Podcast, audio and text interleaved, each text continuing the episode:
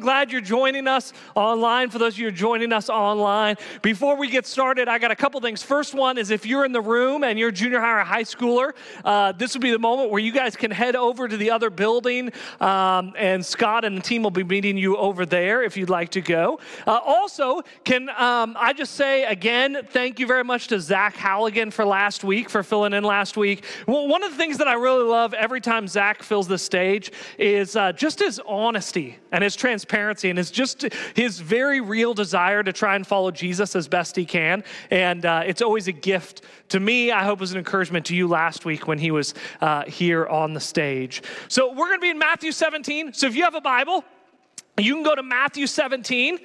Before we get there, uh, I, I, I, got a couple things I want to tell you. So the first one is this. So um, a lot of you may or may not know this is over the years um, i've helped coach football here locally and uh, different age groups i've coached most of the time i end up coaching at the eighth grade uh, the eighth grade football program this last winter or spring, which is really weird to say. Um, I helped coach the high school.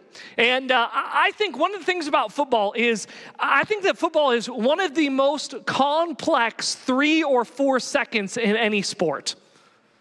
There are 22 people on the field, and almost every single one of them has a different job to do. Whether you're the 11 on offense, the 11 on defense, right? Most sports, you know, um, basketball, you got 10 guys on the on the court, and they, you know, they may have a little bit different jobs, but their technique, you're never going to see, you know, like a point guard who's like, well, you know, I shoot the ball this way, and the and the and the, the post player's like, well, I shoot the ball this way. Like they're all going to have, you know, they're not going to be like, well, I dribble the ball this way, and one guy goes, well, I dribble the ball this way. You know, they all all have kind of the same technique. Baseball is boring, so we don't care. Um, but football, you have 22 guys. And in fact, in fact, like, uh, so much so that, like, uh, offensive, defensive line, right? Like, sometimes if you have them do something that they're supposed to do a different position, they're doing the exact opposite of what they're supposed to do. So this is what I mean. Defensive line, as you can tell by my physique, I don't coach running backs very often. Okay, um, I coach linemen. That's my world. We like donuts. We get together. We get along really well, right?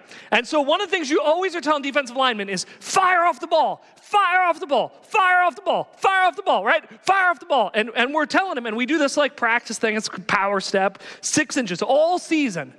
We'll practice this every day. We call them EDDs, everyday drills. Every day, they're repping this over and over. And we want them firing off into the hole or into the player, whatever their job is supposed to be. Well, if you play defensive back, if you play safety or corner, your probably your probably responsibility is if you do this, if you go like this, the coach is going to yell, "What are you doing? Go backwards!" Because their job is the exact opposite. A defensive back, their first step is a retreat step, right? And, and you've got these 22 guys all doing something different. And here's what happens for most of us. Most of us, when we watch football, we watch the ball.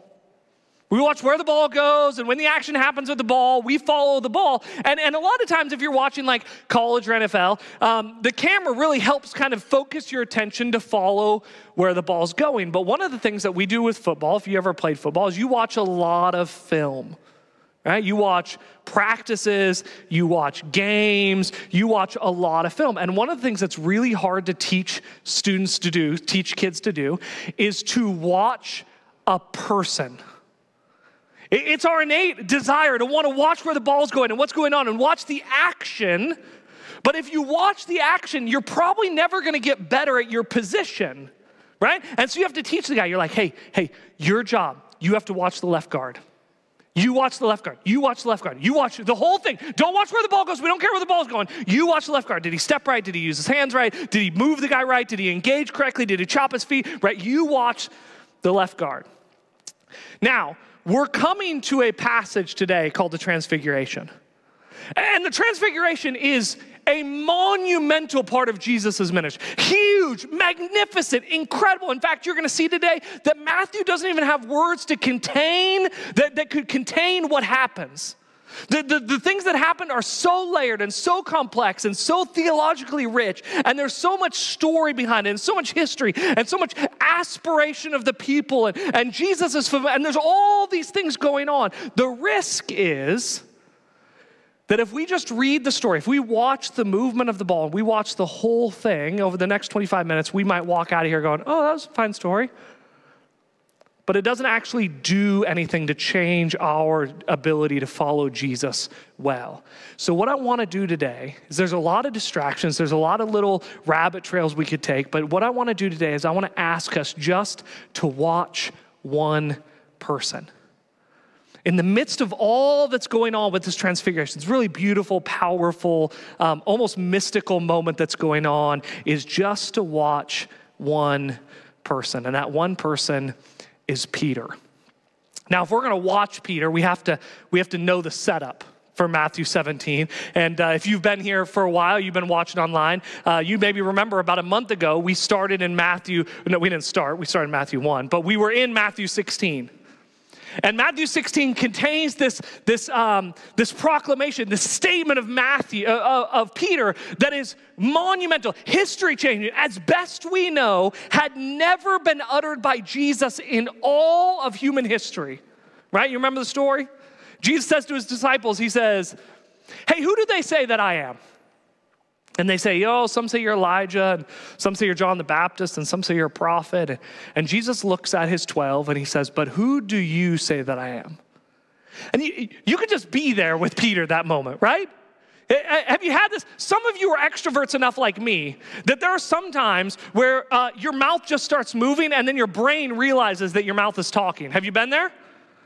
I, I, I could not figure out why I always got in trouble in school because my mouth would just start talking, and then my brain would be like, right? This is Peter's life, right? And Peter, he's sitting there, and all of a sudden Jesus says, But who do you say I am? And all of a sudden he just vomits out words. He vomits out words. I'm convinced he doesn't even understand, right? He, he says, You are the Christ, the Son of the living God. And we talked about about a month ago that Christ is the same word as Messiah in Hebrew, and that Messiah means the anointed one or the anointed king. And Jesus looks at him and he says, Peter, that's amazing. There is no way you thought of that yourself. I know you, Peter. We've been around each other. There's no way you thought of it yourself. God must have revealed, God spoke through you. God, God revealed that to you. That's amazing right? But I'm convinced this is what Peter heard. You ready? Peter, you're amazing. How could you ever come up with something so grand and brilliant as a Peter? You're and you could just imagine. I mean, we see it just in a couple verses later. Uh, the result of what happens from this moment, right? You can just imagine Peter just strutting around like a turkey in front of the other eleven. Boom! Yeah. You know me? I'm Peter, right? Just strutting around in front of all of them. I'm the rock. Yeah. How do you like what this rock's been cooking? Yeah. Right? Right? Just strutting around in front of all the other disciples. You know, he turns to John and says, Hey, hey, hey, hey, hey, I know you're going to write a story about Jesus later. You're going to write one of the Gospels. Make sure you get these words down. Remember? Looks at Matthew. Hey, Matthew, did you get that written down? Did you take good notes? You remember what I said? And you remember Jesus? Remember when he said, he said, Peter, you're amazing. You remember that? He's walking around, strutting his stuff and looking at the other disciples. Man, it must be rough to be on the JV team. Me and Jesus, varsity, right? And then Jesus begins to explain to him what the words he just said meant. And he says, Yeah, yeah, yeah, I'm the king of all creation, but, but this is what it's going to look like. It's going to look like that this king is going to conquer his enemies through grace and love in the cross. Not through sword, not through violence, not through domination, but through grace and love and peace and self sacrifice and the cross and the resurrection. Peter, I mean, you know, big chested, walks over to Jesus. hey, Jesus, Jesus, Jesus. Um, let's chat. Hey, um, you, you remember when you were like, uh, hey, Peter, you're amazing. Yeah, you're like, you're amazing. I'm so glad that you're on my team. Like everybody else is kind of a joke. But you, Peter, you remember that, Jesus? Remember when you said that? Yeah, um, uh, we didn't have a chat about this whole dying thing. You know, like, like you're the king. The kings don't die, right? Right? May the king live forever, right? Uh, uh you're not going to die. You, you, you're going to conquer. And, and, and that's what I've hitched my wagon to. I've hitched my wagon to a king who's going to ride into town on a white horse and conquer and destroy his enemies. And I'm going to be number two. And you're going to get elevated, and everyone's going to sing the praises of the king of all of creation. And then I'm going to be right by your side. You remember that, Jesus? And Jesus turns to him. And he says, Get behind me, Satan. In that moment, those words that Peter utters becomes the enemy against God, against Jesus. Be with Peter for a moment. Have you been there? Have you, have you been in that moment like, like you had all this confidence this was going to work out. You had all this confidence that this relationship was right, that this thing was going to fit, that this thing was going well, that, that you were figuring it out with your job, with your career, with your finances, whatever it was. You had all this confidence, right? This is what's going to happen. It's going to work out. I know this is the way it's going to go. And, and then someone, what are you doing here? Why are you even here? You, I didn't want you to be here. Have you felt that? Peter, moments after one of the greatest highs of his life, feels what I can only imagine to describe as rejection from Jesus, despair he who had trotted around like a turkey in front of the other 11 now has to turn back. And I can imagine that, you know, the group walked, he, he, he followed, but if Peter's anything like me, he probably followed a little bit from a distance. Spent more time looking at his toes, kicking the dust, than he did looking at the other disciples. Didn't want to catch their glance. Was thinking through his mind, like, what, what am I going to say to my family? What am I going to say to my dad? What am I going to say to all those people who I stood up and said, This is the Messiah. I'm following him wherever he goes. We're going to take over. We're going to do this. And, and now he's just going to die. Now everything's going to come to ruin. I'm going to have wasted my life. I just hitched my wagon to a failed rebellion. Can you feel that? Can you feel the shame when he walked back and he had to make eye contact with the same disciples that he'd just been walking with such confidence and, and the rejection and the embarrassment. And then a really crazy thing happens. Look, if, you, if you've got a Bible, you can be in Matthew 17, verse 1. If not, it'll be right here on the screen. It, a really crazy thing happens. It says this Matthew 17, verse 1. Oh, maybe I didn't turn on the TV.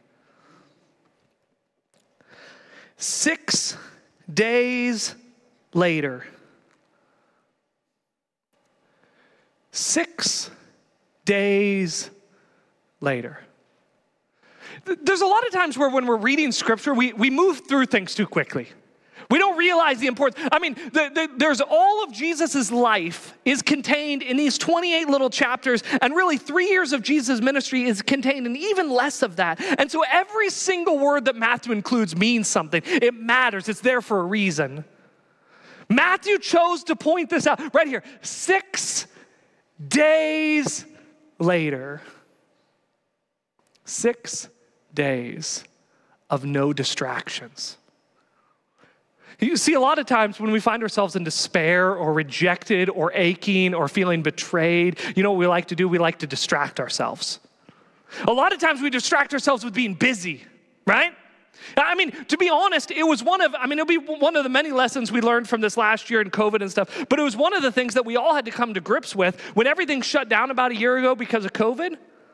We had all of these losses we accumulated. We had vacations we planned on going. We had birthday parties we planned on having. We had um, job things that we expected to happen. We had relationship things that we expected to happen. And all those came to a complete and crashing end. And normally, what happens when we have to deal with loss is we just busy ourselves with other things so we don't have to deal with it. So we don't have to think about it. So we don't have to feel it. So we don't have to feel the weight and the disappointment. But last year with COVID, we not only lost a ton of stuff, but we had no way of distracting ourselves. And we just had to sit in despair and the disappointment and the anger and the hurt and the betrayal of all these things coming to a crashing end. Peter has to sit for six days. As I've looked through, this is the longest period that I know of during Jesus' ministry that it's noted that Jesus goes without teaching or healing. And I think it's on purpose.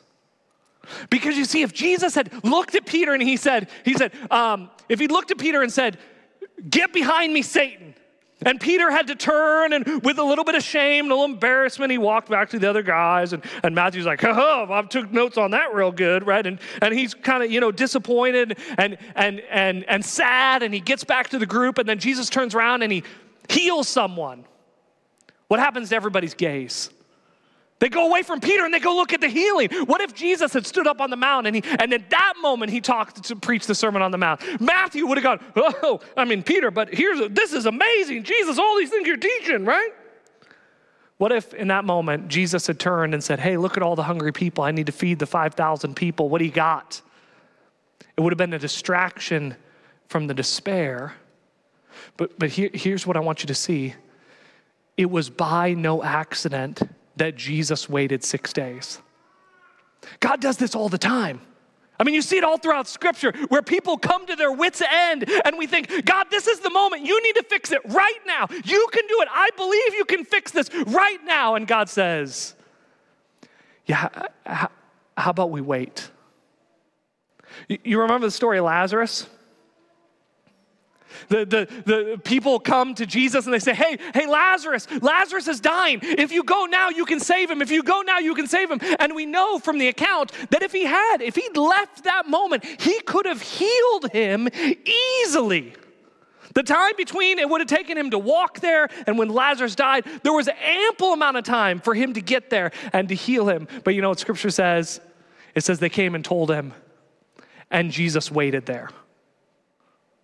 He waited, and Lazarus died, and he went to the tomb of his friend Lazarus. You see, sometimes, sometimes the greatest gift of God is to let us sit in our own despair. Because you see, in Peter, there was something in Peter that Jesus had to starve out of him. There was something in Peter's heart, in his mind, in his dreams, and his desires, and the reason he was following Jesus that, that God had to let be starved, had to let die on the vine so that Peter could actually follow Jesus and not his dreams and not his own comfort. You see, if in that moment Jesus had said, You, are, you, you are Satan, get behind me, and then immediately distracted him, the, the work that Jesus was trying to do in his heart would have never been completed. And sometimes, sometimes, when we come to our wits' end, when we come to our moment of brokenness and anger and despair, God's greatest gift, his good kindness, is to wait. And he waits six agonizing days of silence. Isn't that the most painful? Silence. Those moments when you're crying and you're aching and you're screaming and you're angry and you're frustrated and there's just silence. But it doesn't end there. Six days later, Jesus took with him Peter, James, and his brother John, and he led them up on a mountain by themselves. Verse 2 says this And he was transfigured before them. this word here is where we get the word metamorphosis. Metamorphosis. Uh, what a butterfly, what a caterpillar does to become a butterfly. Meta means large or whole or complete or grand, and morph means to change. And, and so, what's contained in this word is this idea that something about who Jesus was completely changed. Every speck of some part of who Jesus was was completely transformed. And now Matthew wasn't there, but Matthew and the other uh, gospel writers, they do their best to try and describe, but we've got to be honest. If we believe scripture and we believe what it's trying to describe, what happened in this moment was words couldn't contain, right? So it's important to notice that Matthew states it. He says he was transfigured. He just gives us two phrases to try and describe it because he just, here's what you need to know. What happened on the Mount with Jesus, with Peter, James, and John, with Moses and Elijah, with God Himself. Uh, just words couldn't contain what happened. right? And so he says this He says, And his face shone like the sun, and his garments became white as white as light. See, this is what Jesus does. There's something in Peter that needs to die. He confronts, he rebukes, he corrects, he disciplines Peter. He lets Peter sit in a cloud of despair for six days, and then he says to Peter, Hey, Peter, I got to show you something. Come here. Come here, Peter. Peter, come here, come here, come here. And he leads Peter up on the mountain, and he reveals to himself his full goodness and glory. This moment actually is what Peter's ministry all pivots on. Yes, the cross and the resurrection, and, and, and that's where the gospel pivots. But for Peter, something changes in this moment. Something changes for each of the disciples there. They see something that no other human had seen that changes everything about what they understand about Jesus. Uh, John records this in the beginning of his gospel. He's talking in John 1, and he says this And the Word, being Jesus, became flesh and dwelt among us, and we saw his glory. We saw his glory we, we saw the word glory um, in Greek, this idea of weight, kind of a, a, a wet, weighty blanket. We experienced the weight of his presence, the grandness of his goodness. Glories of the only Son from the Father, full of grace and truth.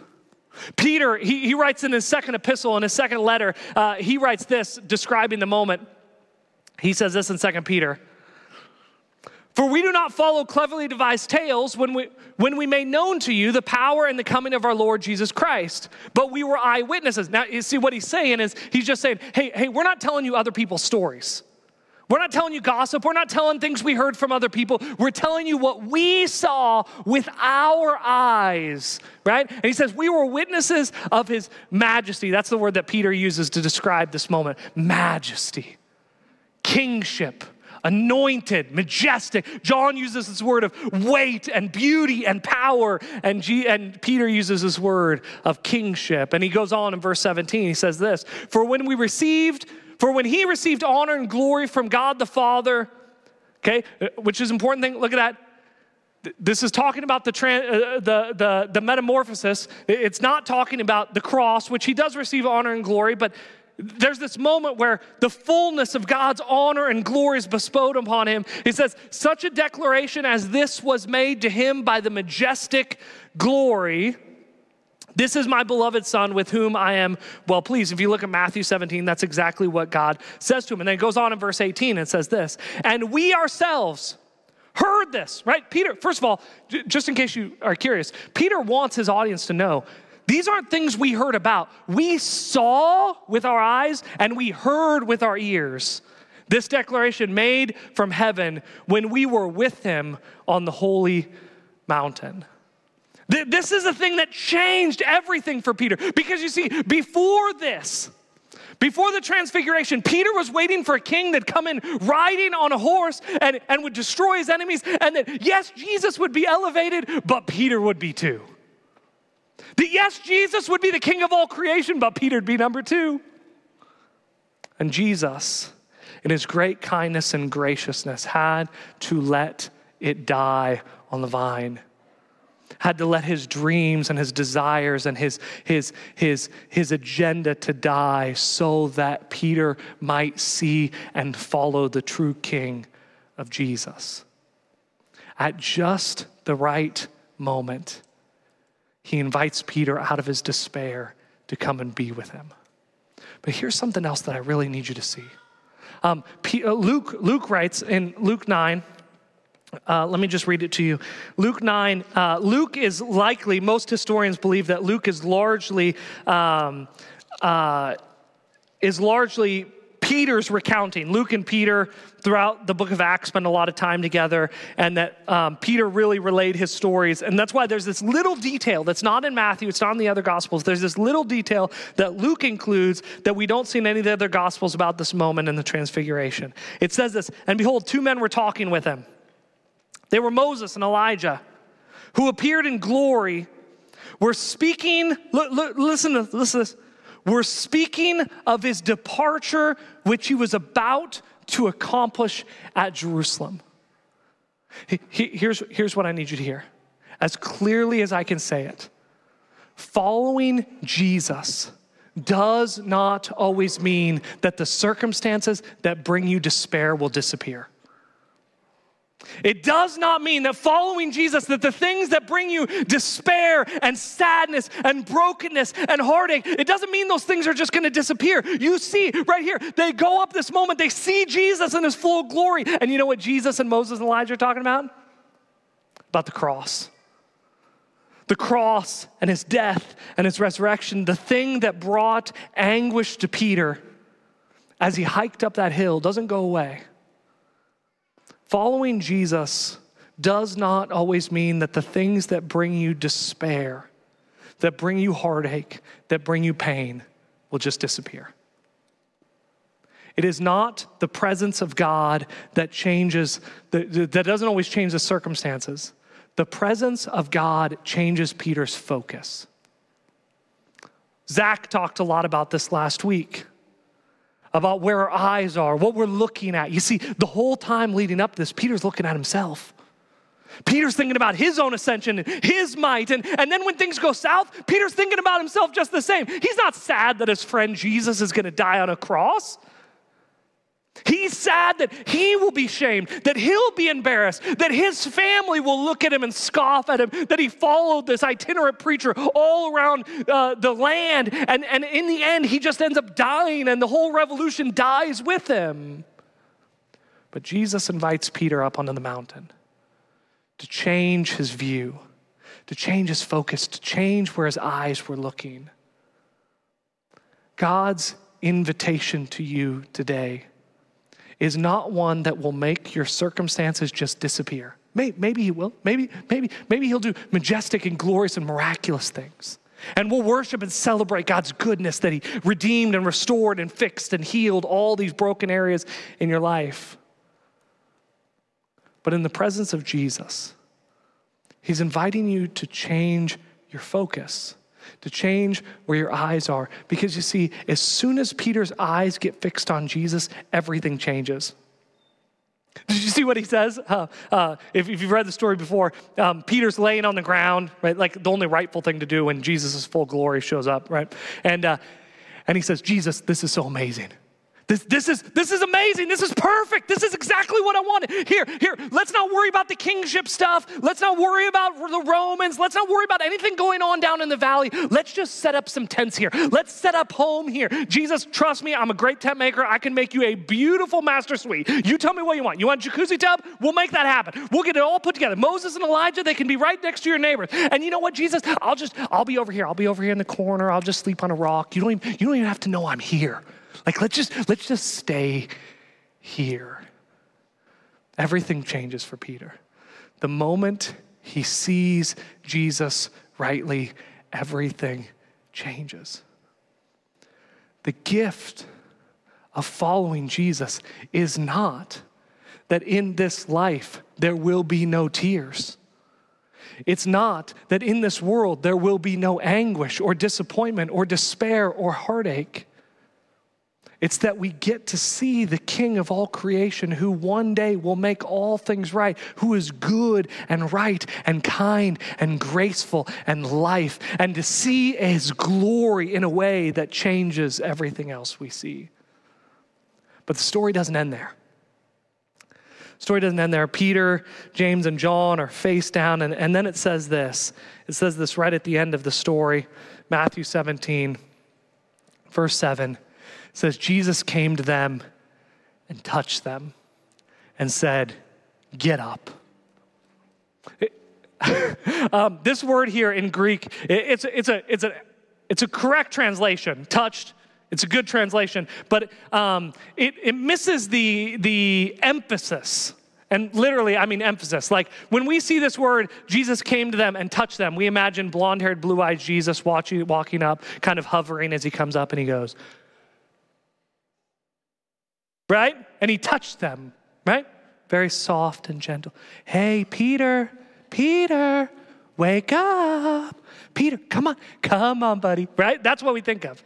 This is what the word actually looks more like. He touched them. There's a force to this word, there's a violence to this word. He touched them. He grabbed them. I imagine him coming up just like, just like a good old man does and just grabbing him on the shoulder. And he looks them right in the eyes. They look up to him and he says, Get up. We got places to go. We got things to do. Get up. Get up. Church, get up. Get up. It's time to get up. There's something left to be done. You know what? Jesus takes them up on the mountain and sees their glory. But you know, there's still a Jerusalem and a cross that they have to ascend down the hill, back down to Jerusalem. That there's a mission, there's a job to do. I am so, I am so tired of seeing people over and over again. Oh, me. Oh, pain, oh, heartache, oh, me. And I know, I know, I know. I don't want to minimize the heartache or the pain you've gone through in this last year or years or decades before that. And I believe that we have a God who sympathizes with us, a God who weeps with us, a God who understands our pain. I believe those things. But I also believe that we have a God who leads us up onto the mountain so that we can see his glory and then he grabs us by the shoulder and says, Get up, we got a job to do. Church, we got a job to do. It's time that we quit complaining and whining and bemoaning the heartaches that we've experienced. We got a job to do. It's time that we take our eyes off of ourselves and our own pain and we look down the hill, down the mountain, into a valley of brokenness and pain and heartache and see that there's a world who desperately, desperately needs followers of Jesus to stand up with confidence and grace and mercy and bring healing and hope to a broken and dying world. Get up. Get up. Be the church that we've been called to be. Be the people that we've called, been called to be, a people who proclaim that there is life and hope and redemption and restoration, and that what was in your life, that the brokenness and the addiction and the fear and the pain, it doesn't have to define you anymore. That there's a God who loves you, that, that knows you, that sees you. Get up. Get up. Jesus leads Peter onto the mountain. Not so that Peter can see his glory and simply bask in the uniqueness that Peter got to see God's glory. But he led Peter up on the mountain because he knew that Peter had a very hard task ahead of him. That Peter had a very hard life that would come in following in obedience to Jesus. And he knew that before he did that, he needed to make sure that Peter's heart and eyes were right. And I hope today I hope that as we sing this next song, that as we're together, maybe throughout this week, that, that, that God can do the same with you. That He can refine and restore, and, and He can let some things in your heart just die on the vine.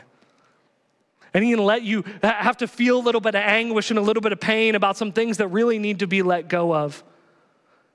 But that He can draw you to a place where your eyes can fix on Him and you can see His glory and His majesty and His goodness and His grace anew so that you can get up because there's a dying world that desperately needs a church to be the church of Jesus.